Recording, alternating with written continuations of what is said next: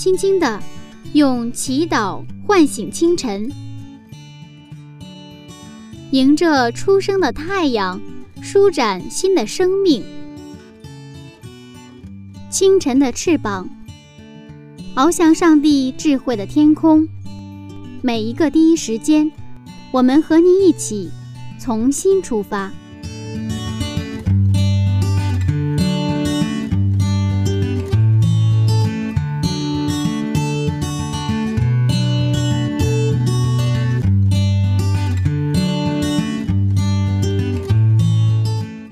听众朋友，大家早上平安！很高兴又在清晨的翅膀灵修栏目和大家相见。那今天呢，我们还是继续分享晨读《创世纪》一百讲系列讲座。中国呀有一个传统节日端午节，尤其是在中国的南方等地，每到这个节日的时候，就会吃粽子、赛龙舟。非常热闹。那不知道您知不知道粽子是怎么来的？据说爱国诗人屈原投了汨罗江之后，人们怕江里的鱼吃了屈原的尸体，于是呢就在江里投了很多饭团。由此呀就有了吃粽子的习俗。当时的人们预备了粽子。同样，在挪亚时代，上帝通过挪亚为人类预备了方舟。上一讲当中，我们知道了挪亚时代的背景是如何的。那今天呢，我们将进一步走进挪亚的生活，去了解一下当时他除了造方舟之外，还做了哪些事呢？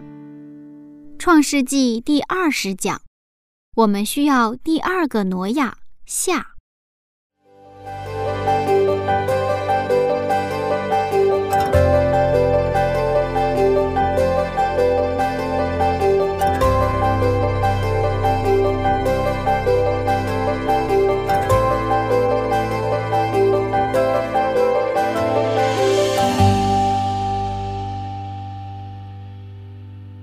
牧师你好，你好，主持人。我想大家都非常的想知道这个挪亚故事接下来都发生了什么事情。那挪亚当时他都呃做了哪些事情呢？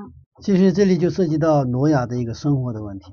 嗯，这一百二十年他是如何生活的？他一百二十年当中他的生活方式是如何的？所以今天我们啊着重谈一个部分，就是挪亚的生活方式。这个挪亚在一百二十年间，就是说他造了一个很大的方舟，而且不是他一个人。他也雇佣了很多的人去这个建一个方舟，是非常大的。那么这里就涉及到一个财力的问题，是吧？他需要很多的这个材料，还有要雇佣很多的人，也需要钱，而且他们一家人生活也需要钱。那么另外一个层面呢，不仅需要财力，还需要他们的一些专业的一个能力，对不对啊？因为造船它是需要一些技术的，对不对？那么我们在圣经当中，我们找到一个章节啊，他们的这些东西是怎么来的哈？在挪亚这个创世纪的六章十五节啊。创世纪六章十五节，经上记着说，方舟的造法乃是这样：要长三百肘，宽五十肘，高三十肘。那么这个方舟的这个规格是非常非常的，这个这个一肘是相当于我们的从手到那个我们的这个胳膊肘是吧？这个距离叫一肘，大概有多少厘米啊？大概有呃二十四十七五十厘米多吧，大概有七十厘米吧，六十到七十厘米哈。呃，当时当时的人的个头比我们现在高，是吧？体型高嘛，所以他那个一肘应该是比我们现在就像我的要长得多，要我这个这个体格的 一肘要这个还要长的哈，是一个巨大的船体。那么上帝在一百二十年给了他一百二十年的时间。又给了他很多的才干，然后呢，使用这些才干来用在什么地方？用在建造方舟上。其实我们也有才干，是吧？我们每一个人都有才干啊。我刚就是小的时候，嗯，我还只是还不怎么懂事的时候，我有时候就想这样的一个问题：为什么我在生在这个地方？然后呢，我为什么又是这个？当时在我们巴黎是这样的，我是学习比较好的，啊嗯，哎，怎么为什么我学习最好呢？但是我在巴黎的个头是比较小的，我大概我们有二十多人，当时我是排大概前十名的，从小算啊，不是从大算哈，这进入前十名大概在七名八名啊，也有比较小的，但是呢，我还是比较偏小的。所以我就想，为什么我的个头要小呢？因为当时我们有这个开运动会哈，开运动会的话，我看到我的短跑比较快，哎，但是有的这长跑的话我就不行，我就想为什么我的长跑不行呢？那有的人就长跑跑得非常好，跑这个三千米、五千米他都跑跑得很好，我是在跑个可能几百米我就已经喘气喘不过来了，为什么不一样呢？所以可能就是这种思考，就是虽然现在回过头来就比较幼稚简单了哈，但是实际上我们在读圣经的时候，我们就就涉及到这个人的才干的问题，就才干的比喻。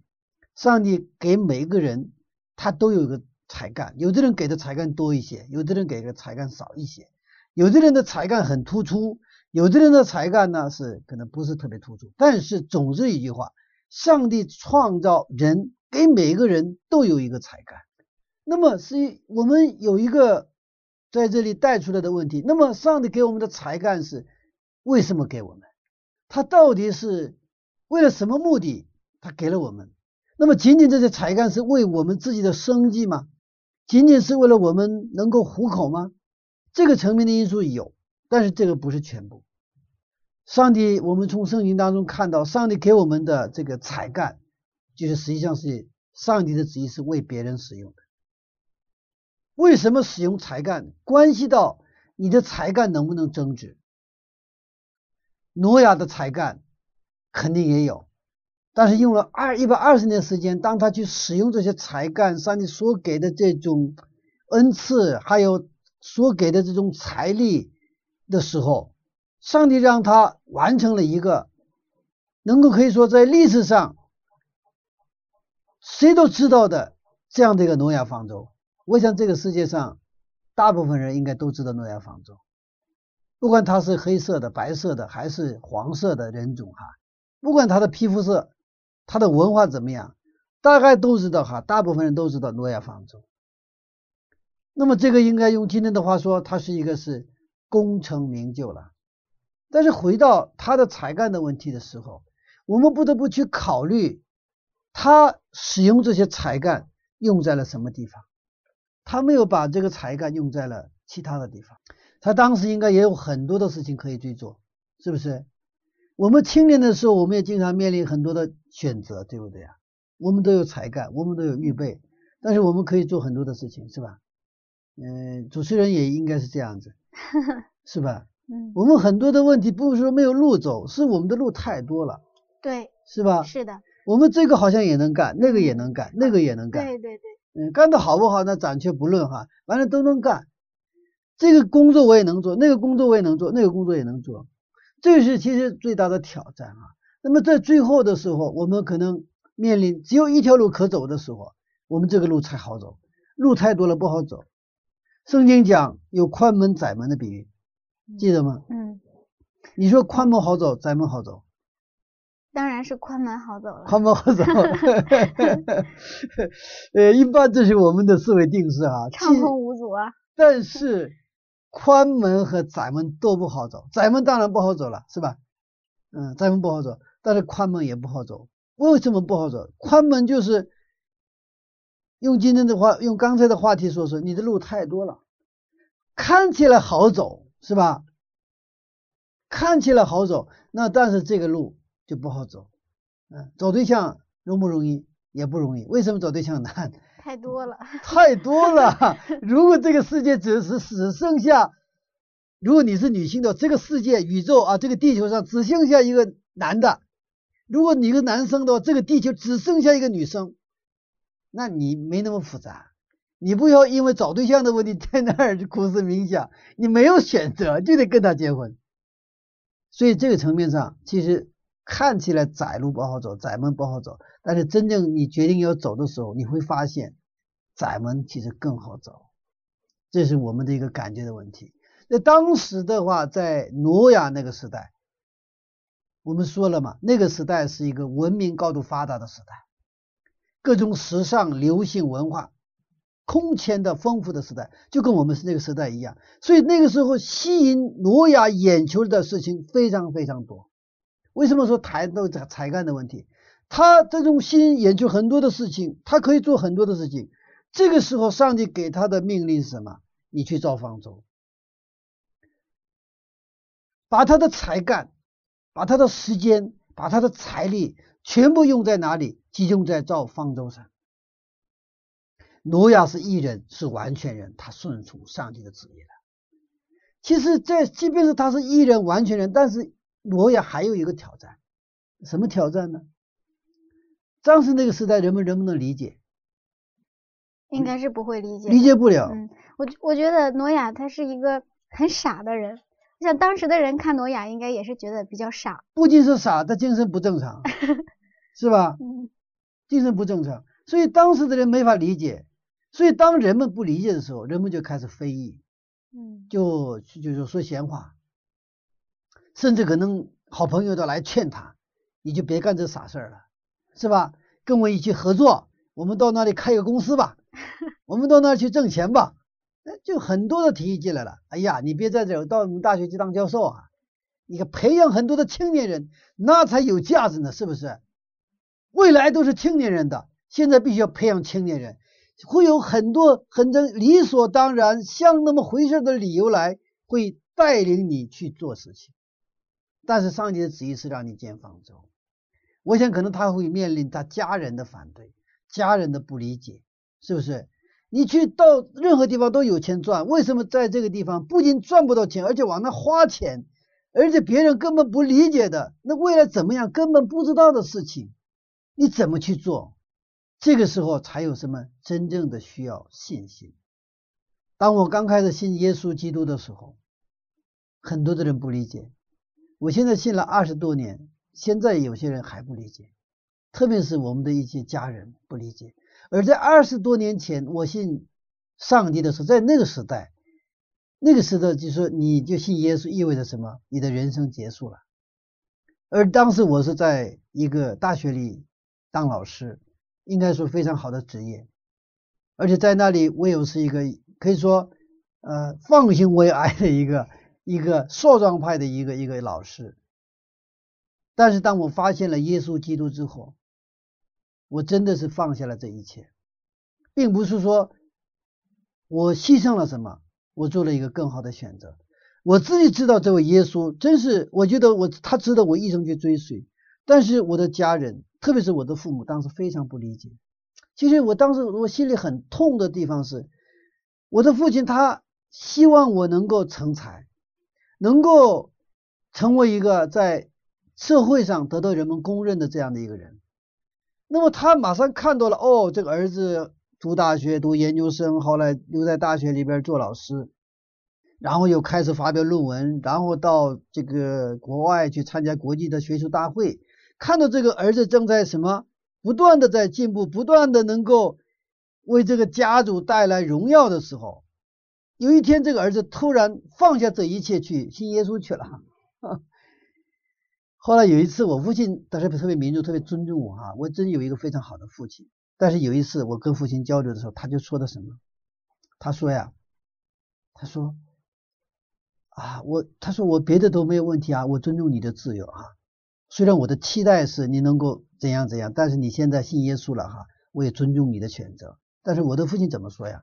但是有一个我比较难受，什么难受？原来那个很多那个那些名流啊，就周围周边的那些名流都说，那个那个姓朴的人怎么样了？他精神出问题了。也就是说，对我父亲来说，他的儿子现在精神精神出毛病了。这个事情作为父亲听的时候是特别特别难受。当时我虽然对我父亲的话没有做出任何回应，但是我真的好几天，我真的是在心里特别沉重。我说耶稣啊。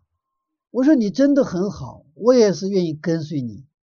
我说我的父亲不理解这个，暂时还好。我想着我的父亲以后会理解，但是呢，现在很多的人的这个话非常伤我的父父亲。包括我的母亲，说他的儿子原来很有出息，那现在他儿子现在精神出毛病了，是不是？因为当时我刚信耶稣的差不多有三年时间，我到各地农村去传福音，知道吗？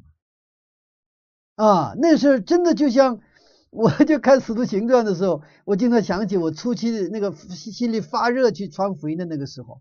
那时候就是一个村里说有人啊来信了，我们村里有一个信的，你们过来给我们讲道。那你到那个村里只要讲道，那个把周边的左邻右舍招过来，你讲一次道，一个晚上的聚会，一个教会就产生了，啊特别有有来劲的。那一个地方就一个晚上就一个教会就建立起来。那个时候我自己是风风火火，那我觉得在我的人生经历当中，那个是非常好的一个回忆哈。但是人们觉得那种行为，你看一个原来在大学当老师的人，有一天突然不信这个信上帝了，然后呢到农村各个地方去传福音，然后去他们看无法理解这种行为，那简直是什么疯了，精神精神有问题了，是不是？那肯定是不正常的。挪亚那个时代，我想也是一样的。而且他周边的人开始去用这种那样的那种非议，就是那个非议来去伤伤到他的妻子、他的家人，是吧？这个老头子原来很好的，怎么突然变成一个疯老头了？但是这里边一个很重要的一个一个信息点就是，挪亚他紧紧抓住了上帝给他的这个应许，给他的命令：你给我造方舟。上帝没有太多的解释。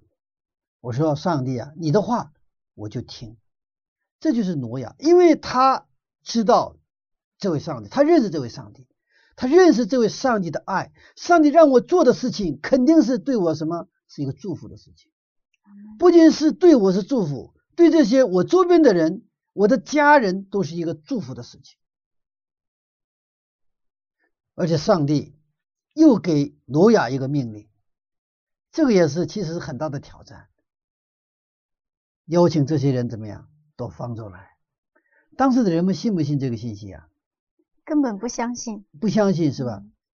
比如说，当时那些我的周边的一些朋友哈，所谓的这个所谓当时的社会名流们，他们认为我是疯了，对不对啊？然后我去向他们传福音说，我说你信耶稣吧，这是一个很大的挑战，对不对啊？对那些可能还是一如既往的尊重我的人。我就跟他们说：“哎呀，信耶稣真好。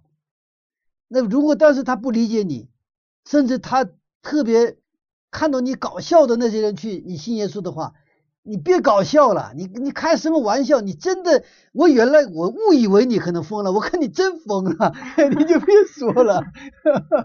所以，呃，当时这个啊，挪亚的那种生活方式其实非常简单。我们在上一章讲到。”上帝把他一个艺人放到一个罪人的世界里面，那么罪人理不理解他？不理解他，就是耶稣基督来到这个地上的时候，这个地上的人们也不理解耶稣。所以我们在约翰福音，我们在看到一个圣经章节哈，约翰福音五章四十节。然而你们不肯到我这里来得生命。约翰福音一章也讲到，耶稣来到这些地方，但这些地方的人不欢迎他。也就是光来到黑暗当中，黑暗却不接受这个光明。挪亚虽然被当时代的人不接受，但是他带着他的家人，还有他贵些人，在那里就在敲什么呀？敲那个方舟，是不是？在什么人们在什么地方？在一个山上。嗯。那么他的左邻右舍，他好多他的那个这个这个街坊。刚开始他看到是可能嘲笑，那后来开始有些人开始注意，不管他理解不理解，他不断的在那儿造方舟，然后给他们传福音。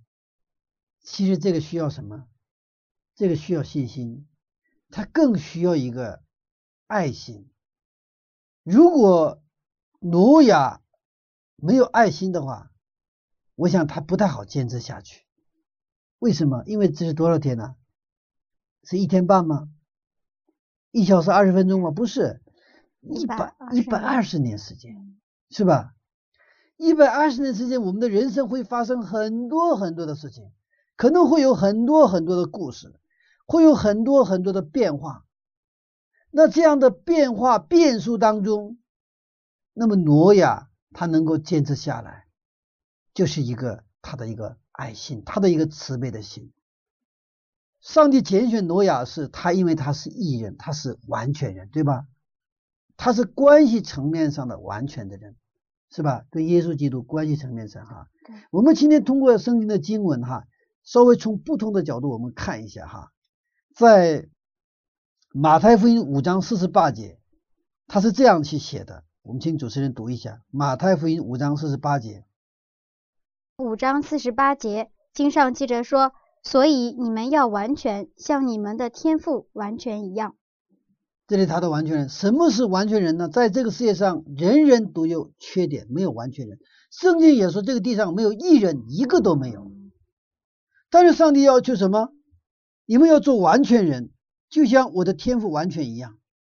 我们看四福音的时候，它有一些平行的一些经文，在路加福音六章三十六节，我们看到一个并行的一个段落，他也是论到这个仇敌爱仇敌的时候，就是论到同样的一个，也就是说上面说说你们要完全像我的天赋一样完全。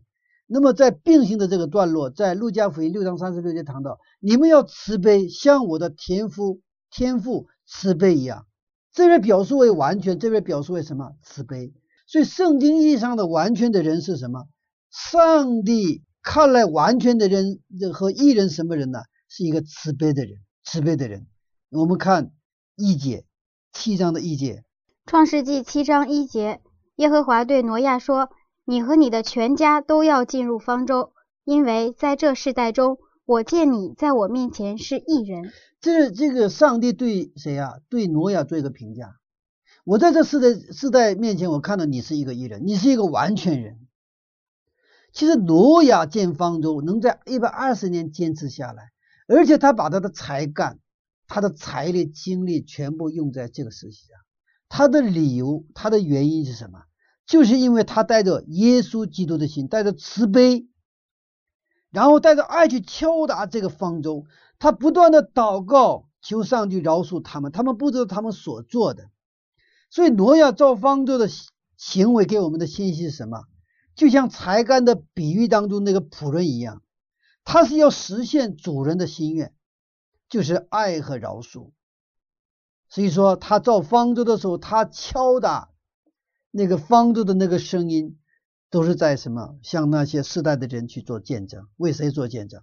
为耶稣基督。做见证，向人们去展示，我在这里敲打这个这个做方舟，并不是我傻，并不是我没有事儿做，是吧？这也不是我的业余爱好，这是我终生的事业。我是按照我的永生上帝的命令在这里做方舟，就是为了你们，所以你们要来到这里。他是为耶稣基督的慈悲在做见证。只有完全的人才能为耶稣做见证，只有知道慈悲、有慈悲的心的人才能为慈悲的上帝做见证。你心里没有慈悲，然后你去传讲上帝的爱，其实就是做假见证，而且是人家也听不进去的。我们现在这个时代，我们需要见证人，我们的基督徒应该像挪亚一样做见证人。但是这个之前，首先我们去认识上帝，我们去成为一个完全的人，就是有慈悲心的人，我们能够去怜悯人。所以我们的上帝是什么呀？他好公义，但是他什么？好怜悯。耶稣基督的十字架上，我们看到了上帝的公义和慈悲，上帝的公义和慈爱，上帝的律法和恩典在那奇妙的联合在一起。所以，当这种联合的时候，那就我们就真正的是有能力来做见证。所以，挪亚的这个造方舟的这个一百二十年，它是一个为耶稣基督做见证的一百二十年。那么，这个在做见证，人们不一定理解，可能会受逼迫，但是他能够持之以恒的去这坚持。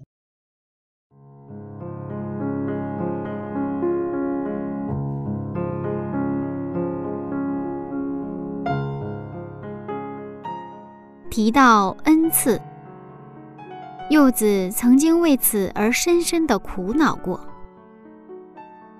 因为看到别人都有很多恩赐，可是自己身上怎么就发现不了什么闪光点呢？后来呀，柚子就坐在这里，和大家一起分享上帝的话语了。也许这是上帝为了他自己的事业而给我的特殊恩赐吧。听众朋友，也许您也在苦恼自己的恩赐到底是什么呢？其实我想，只要您愿意为上帝而使用。愿意去祝福别人，上帝一定会让您发现自己的恩赐的。别放弃，加油！柚子这里有一首非常好听的歌曲，《改变我，改变世界》，送给大家。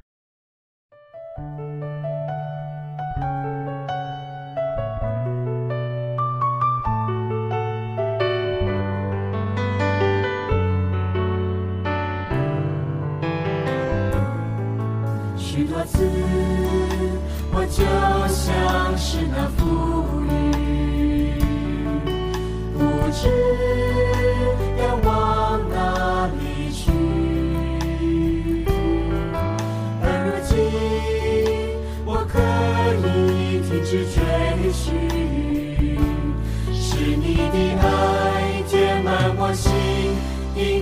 我与你同行。耶稣，我恳。求你来改变我的生命，使我在患难之中喜乐与刚强。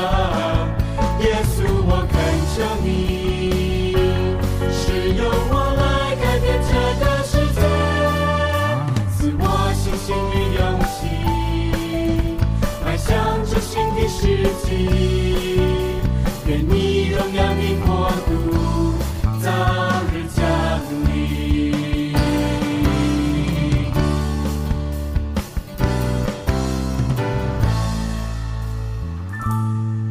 许多次我就像是那浮云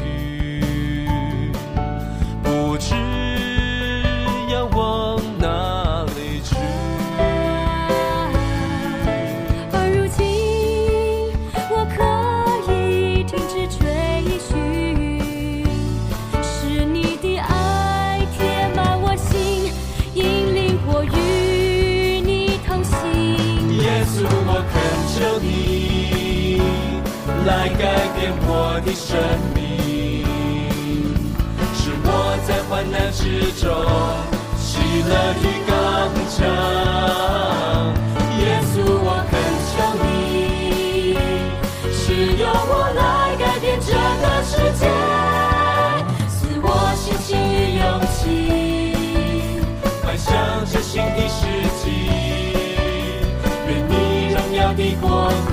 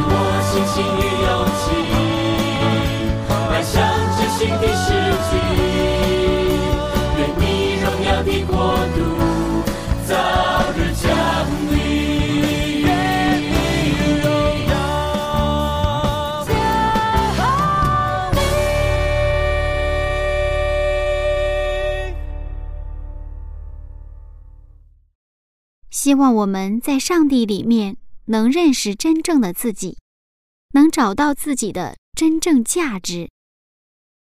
各位听众朋友，欢迎继续回到晨读《创世纪一百讲》系列讲座。下面有请牧师继续分享。我们再看启示录十二章十七节。启示录十二章十七节，经上记着说：“龙向妇人发怒，去与他其余的儿女征战。这儿女就是那守上帝诫命、为耶稣做见证的。”所以这个是在幕后的时代的一个一个描述了哈。在耶稣基督快复临之前，那么有一个征战，就是龙和什么他其余的儿女。其余的儿女就是这个渔民教会，或者是渔民。什么是渔民？就是完全人，是义人，是心里有慈悲心的人。他为那些罪人，为那些这个恶人，痛哭流涕的为他们流泪祷告的人，求上帝能够帮助他们，让他们能够认识上帝，让他们得救的这些人，这帮人就是渔民。但是对他们这帮渔民。谁最愤怒啊？就是龙，就是撒旦。撒旦对他们愤怒。我们这个现象在我们一般刚受洗的时候特别能看到。人一般，我就这些年在教会里啊看到一个现象，就是人刚受洗到教会之后就受洗嘛，受完洗之后一般都进入试探。为什么进入试探？就受洗那一天，我们特别特别欢喜快乐。但是受洗之后 很容易进入试探，为什么？撒旦他绝对不会放过原来他在匣子下的那些沉沦的人。当他们是靠近上帝、靠近光明、被上帝所救的时候，当他看到这个人立志以后去追随耶稣的时候，那个龙就向他发怒，知道吗？要征战，要把他重新给。拽回来，把它重新给得回来，所以这个反映到我们的生活当中的时候，就是一个我们的什么试探。其实这个背后有一个属灵的征战的问题。我们的心就是一个战场，就是上帝和撒旦，他是都要去什么呀？得到我们的心啊。当我们的心交给上帝的时候，我们心中就平安和喜乐。但是当我们的心让撒旦掌控的时候，我们心里就是纠结。心里就不开心，心里就困惑，找不着北。那么，挪亚的这种见证的生活，就是他他把他的心交给耶稣基督的生活，把他的心交给那个永生上帝的生活。在这个当中，就是说他不断的传福音，然后不断的就是什么做见证。我们在启示录十二章其实也看到哈，这个发怒的龙，两个兽，还有跟三天使征战的三个污秽的灵。最后，在十七章我们看到一个大淫夫，还有在单一的十一章当中，我们看到这个北方王将要出做的事情。这些黑暗的势力，实际上他要做的都是同上帝的子民、上帝的儿女决一死战，这是最后的征战。不过，圣经却给我们展示了得胜的上帝的子民渔民呢。我们在启示录十四章，我们看到十四万四千人。启示录十四章四节经上记着说，这些人未曾沾染妇女，他们原是同身。羔羊无论往哪里去，他们都跟随他。他们是从人间买来的，做出熟的果子，归于上帝和羔羊。好，这个羔羊无论往哪里去，都要去跟随。这里的羔羊是代表着呀，耶稣基督。那么跟随羔羊，无论去哪里都跟随的这些人是什么？就是渔民。就是真正的艺人、完全人。那么，挪亚一百二十年的这个生活方式，就是启示录十四章所讲的渔民的生活方式。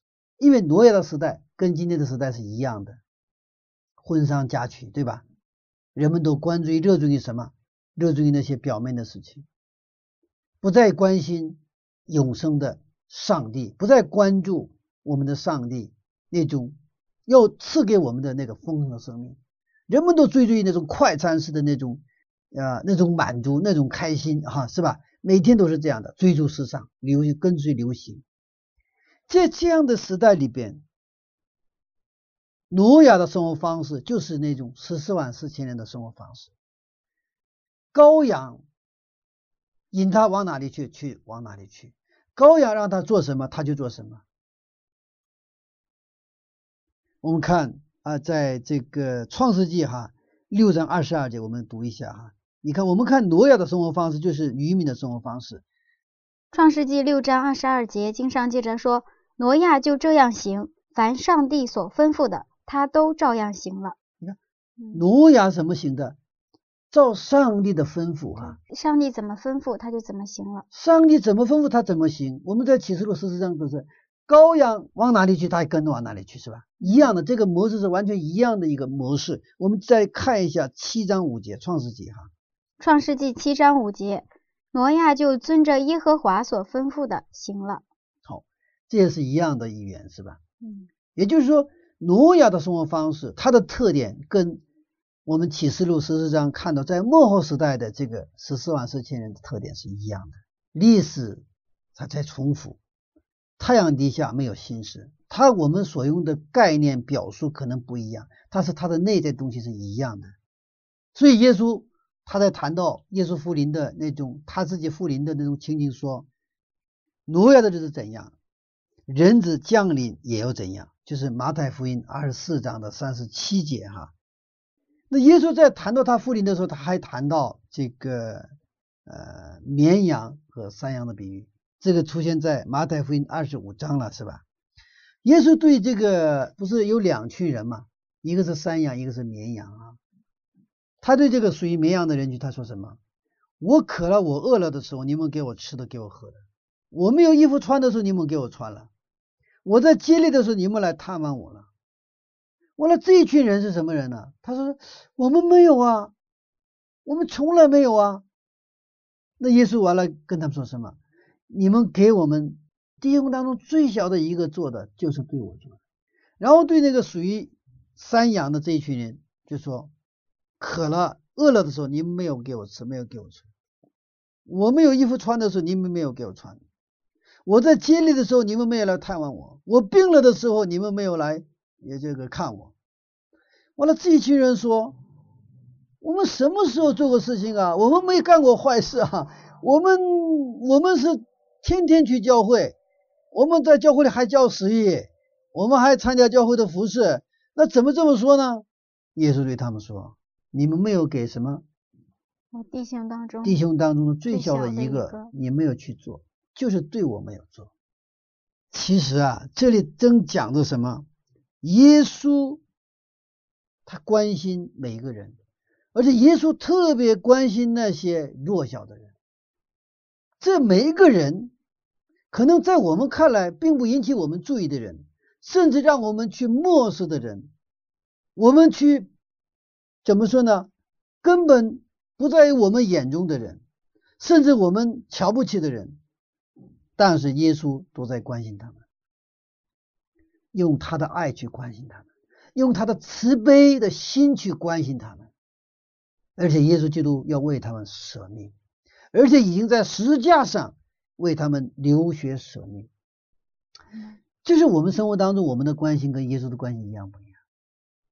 不太一样，不太一样，经常不一样，经常不一样是吧？所以我们平时关心的那个事情，我们关心的人，我们关心的物件，是吧？应该是有很大的出入。其实我们现在青年人比较关心什么？iPhone，是吧？我想有时候有想，我们真的是。像关心 iPhone 这个程度的一半去关心耶稣，我觉得我们的灵命会发生改变，而且是有人啊给你送一个 iPhone，那时候应该开心吧，是吧？正常的都很很开心，非常非常喜乐。但我们听到上帝的话的时候，我们有没有得到 iPhone 的时候那个喜乐呢？我们可能不一定，不一定有。因为什么？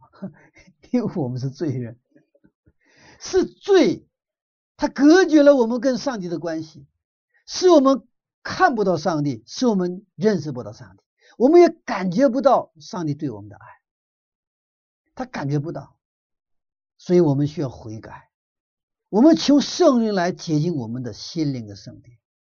当我们的心灵的圣殿洁净的时候，我们就开始感觉到上帝的爱了。我们开始感受到上帝有多么的爱我们。挪亚一百二十年的方舟时间，他是就是这样子，以耶稣的慈悲的心去跟随耶稣，去关心我们的上帝，我们的耶稣基督所关心的那些人和事情。在当时最关心的是什么？把那些最处于罪当中那些人带到哪里来？方舟来。一个是建方舟，对吧？嗯。上帝关心可以说两个事儿，一个是建方舟，一个是实际上是一个事情哈。表面是两个，实际上是一个事情。建方舟，然后把他们传道，把他们带到方舟里来。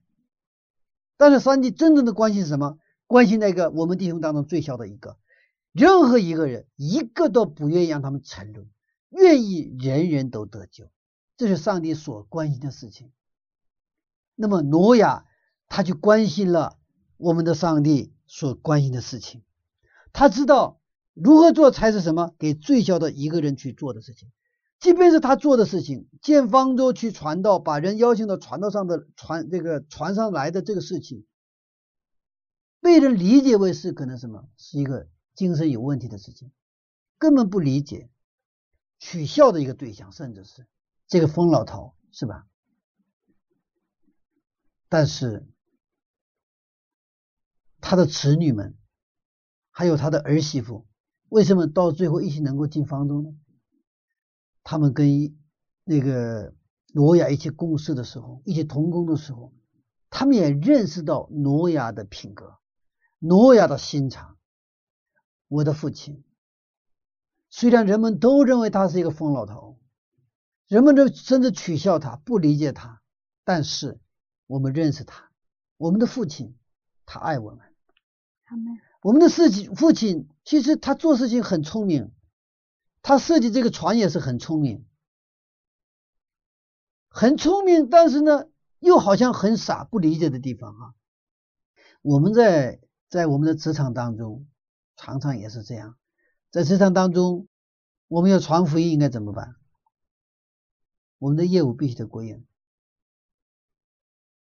首先，如果我们的业务不过硬，做事儿丢三落四、稀里马哈，然后跟人说：“哎呀，你信耶稣吧。”或者说：“今天啊，我们有音乐会，今天圣诞节有音乐会，我想邀请你到我们的音乐会。”但是你在公司里，你的业务不精，你的业务态度也不好，人们不尊重你的话，你说的话等于什么呀？给给耶稣基督做假，就是反宣传。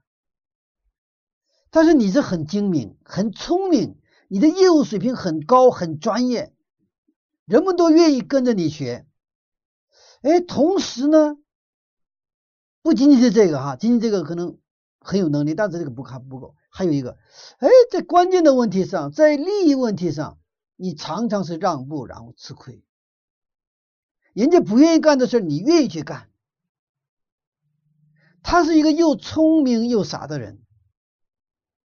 基督徒应该是什么？不仅要傻，而且还要聪明。管傻不聪明，这个还还不是一个很有能力的一个传道人。真正的有能力的职场的。我们的基督徒他应该是非常聪明，聪明绝顶，但又是傻透顶的人。如果这两个在一个人身上很微妙的结合在一起的时候，那这个人是不可思议的人，这个人是有能力的人，这个人是，我虽然做不到，但是很愿意跟他做朋友，很愿意去靠近他，很愿意去琢磨他，他为什么这样？这个人怎么为又聪明又傻？为什么？搞不清楚，他超出了我的理解的范围，所以说在希伯来书讲哈什么？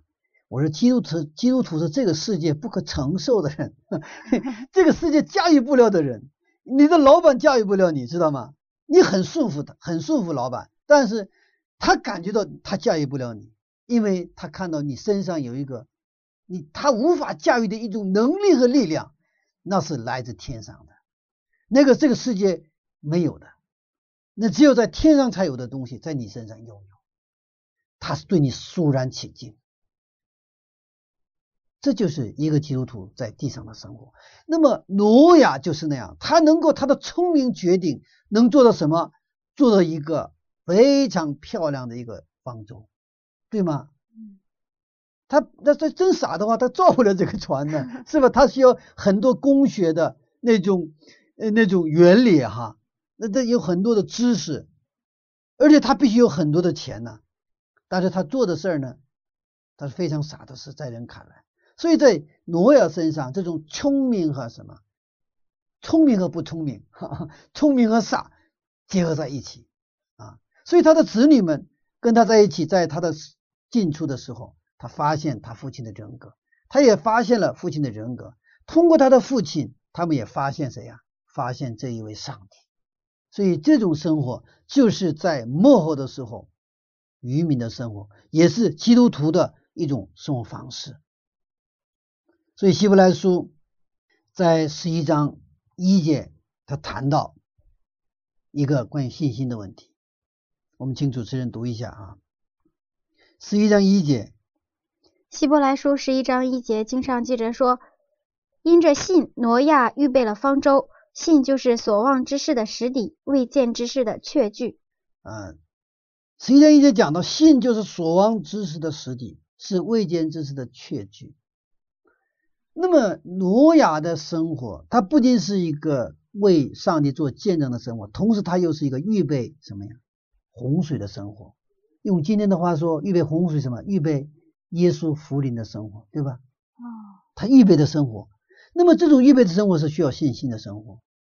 他准备了一百二十年，他就成了什么？一百二十年之后的主人，能看到明天的人，知道今天要做什么。为什么我们有这个耶稣福音的这个一个信仰？为什么我们这个信仰对我们非常重要？就是你知道明天是怎样的人，他知道今天知道该做什么。我们知道耶稣复临，那么我们今天的生活就是预备耶稣复临的生活。那么挪亚的生活是就是预备什么？挪亚洪水的生活。信心是让我们能够看到明天，能够看到未来。挪亚洪水的信息不仅仅是在那个挪亚那个时代传的，至少是挪亚之前已经开始传了，但是人们不信。今天我们需要第二个挪亚，因为耶稣基督。很快就要复临，耶稣基督在地上的生活也是这样的生活，就是这种预备的生活是一个什么样的生活呢？就是像耶稣一样对待我们弟兄当中最小的一个的生活。人们虽然不理解，他的心充满了那种爱。诺亚，他去所有那些他周边的那些人，他对待他们像对待一个最小的一个一样去对待他们。就是以耶稣的心为心，诺亚的关心就是谁的关心呢？上帝所关心的。诺亚所做的事情也是上帝所关心的事情，这也是不仅仅是一个见证的生活，同时一个预备耶稣基督福临的生活。所以，我们通过挪亚的生活，我们真的看到了我们的上帝今天以他怎样的预备我们。我们再看一个细节，然后结束今天的分享哈。七章的四节，我们看一下，因为这里我们看到这个到了这个一百二十年之后哈，是吧？这个这个挪亚洪水来了，是不是？那么四十昼夜嘛，就是再过七天，他就七十昼夜，但是呢，没有马上下雨，就是他关上门之后，也关上门了。但是他没有马上下雨，还有等了七天。嗯，为什么会等这七天呢？我们看一下七章四节。七章四节经上记着说：“因为再过七天，我要降雨在地上四十昼夜，把我所造的各种活物都从地上除灭。”我们继续看五节。五节，挪亚就遵着耶和华所吩咐的行了。我们这个，你看这个七天哈。那么这个七天是甚至比一百二十年还难哦。船造好了，是吧？他们都已经上那个船了，但是鱼这个还不下。这个时候是我们有一个信心的一个考量，为什么？雨再不下的话，这不是真的出大笑话了？是不是大笑话？是。那周边的人都是在期待，你看一天、两天、三天、四天、五天。六天，但是还是不下雨，还是不下雨。那么这个时候，真的是需要一个信心。到了第七天，终于下雨了。但上帝为什么还存留这个难熬的？一百二十年好，一百二十年满了之后，还给七天的这个时间呢？就是上帝的心呢，还是就哪怕是这个七天，上帝还是希望什么？进来一个人。对，哪怕是进来一个人，你还要进来，这是恩典的时间。上帝为我们存留恩典的时间，就是为了让我们得救。我们今天耶稣基督还是一样。其实我们现在生活在这个恩典期。生活在其实是个七天这个时间之内，耶稣马上要复临，所以真正的这个敬天与这个复兴啊，出现在于我与仇敌啊以爱相遇的时候，是我与我所恨的人呢是以饶恕相见的时候。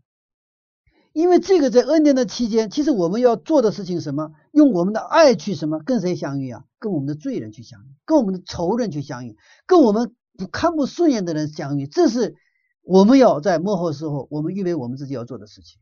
不是我们只是跟我喜欢的人在一起，不是只是跟我们偷脾气的人在一起。我们跟那些让我们感到不舒服的人，用什么？用上帝的爱跟他们相遇，用饶恕跟他们相遇。这样的时候，这个真正难熬的这个时间，真正需要信心的这个时间当中，我们就经历更丰盛的上帝的爱。我们知道，上帝就是爱，我们也能够去听从上帝的话，我们不后悔我们的选择啊。这个时候，这种生活就是什么？预备的生活就是与上帝同工的生活。这也是耶稣基督在十字架上。为我们展示的一个榜样，愿我们今天我们都能够成为这样的，能够跟耶稣同工的啊，这样的生活方式的一批渔民教会的一员。阿门。那这七天真的是比一百二十年还要难熬啊！是啊，嗯，我也感觉到在教会生活当中啊，其实这种挑战越来越大。刚开始什么都不懂的时候，其实没有太多挑战，但是不是懂得多了哈，以后就是在教会生活越来越多，这个这个读圣经的次数越来越多，哈，呃，这个挑战越来越大。但是呢，感谢上帝，他给我们一个圣灵保惠师，他安慰我们，他帮助我们，让他们能够让我们能够持守我们的信仰，即便是我们的环境有这样那样的变化和挑战。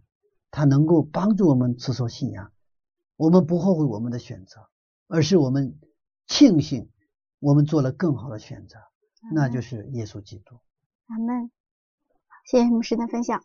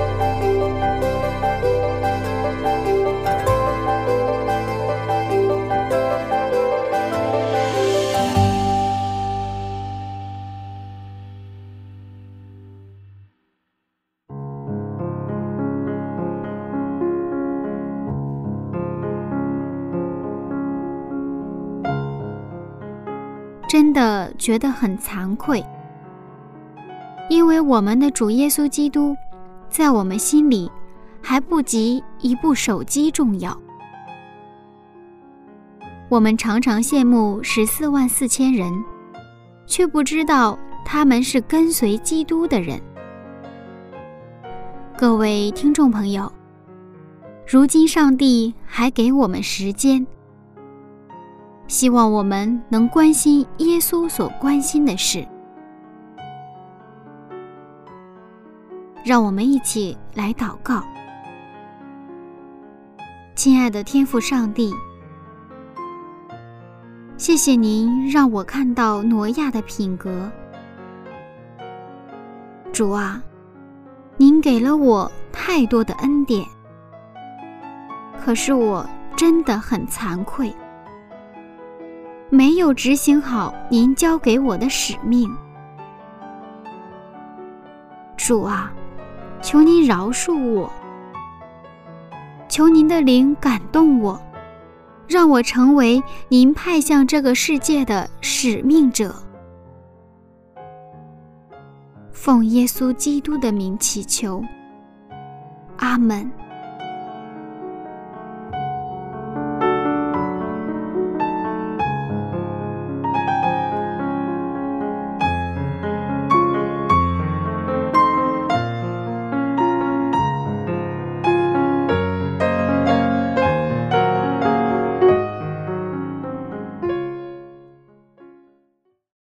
好了，今天的节目又要结束了，不得不和大家说再见了。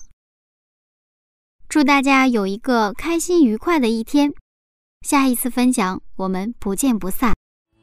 耶稣，我恳求你来改变我的生命，使我在患难之中喜乐与刚强。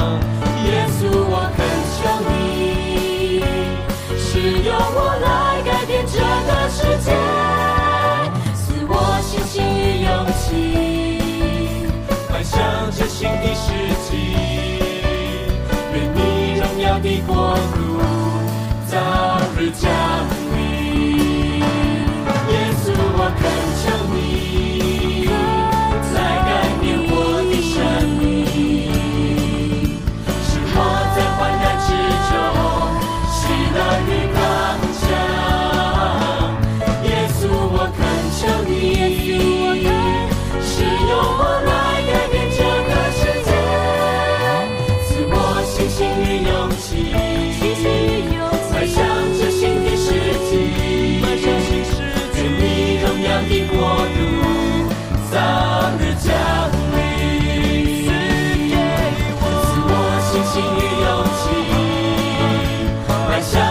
心与勇气，迈向这新的世纪。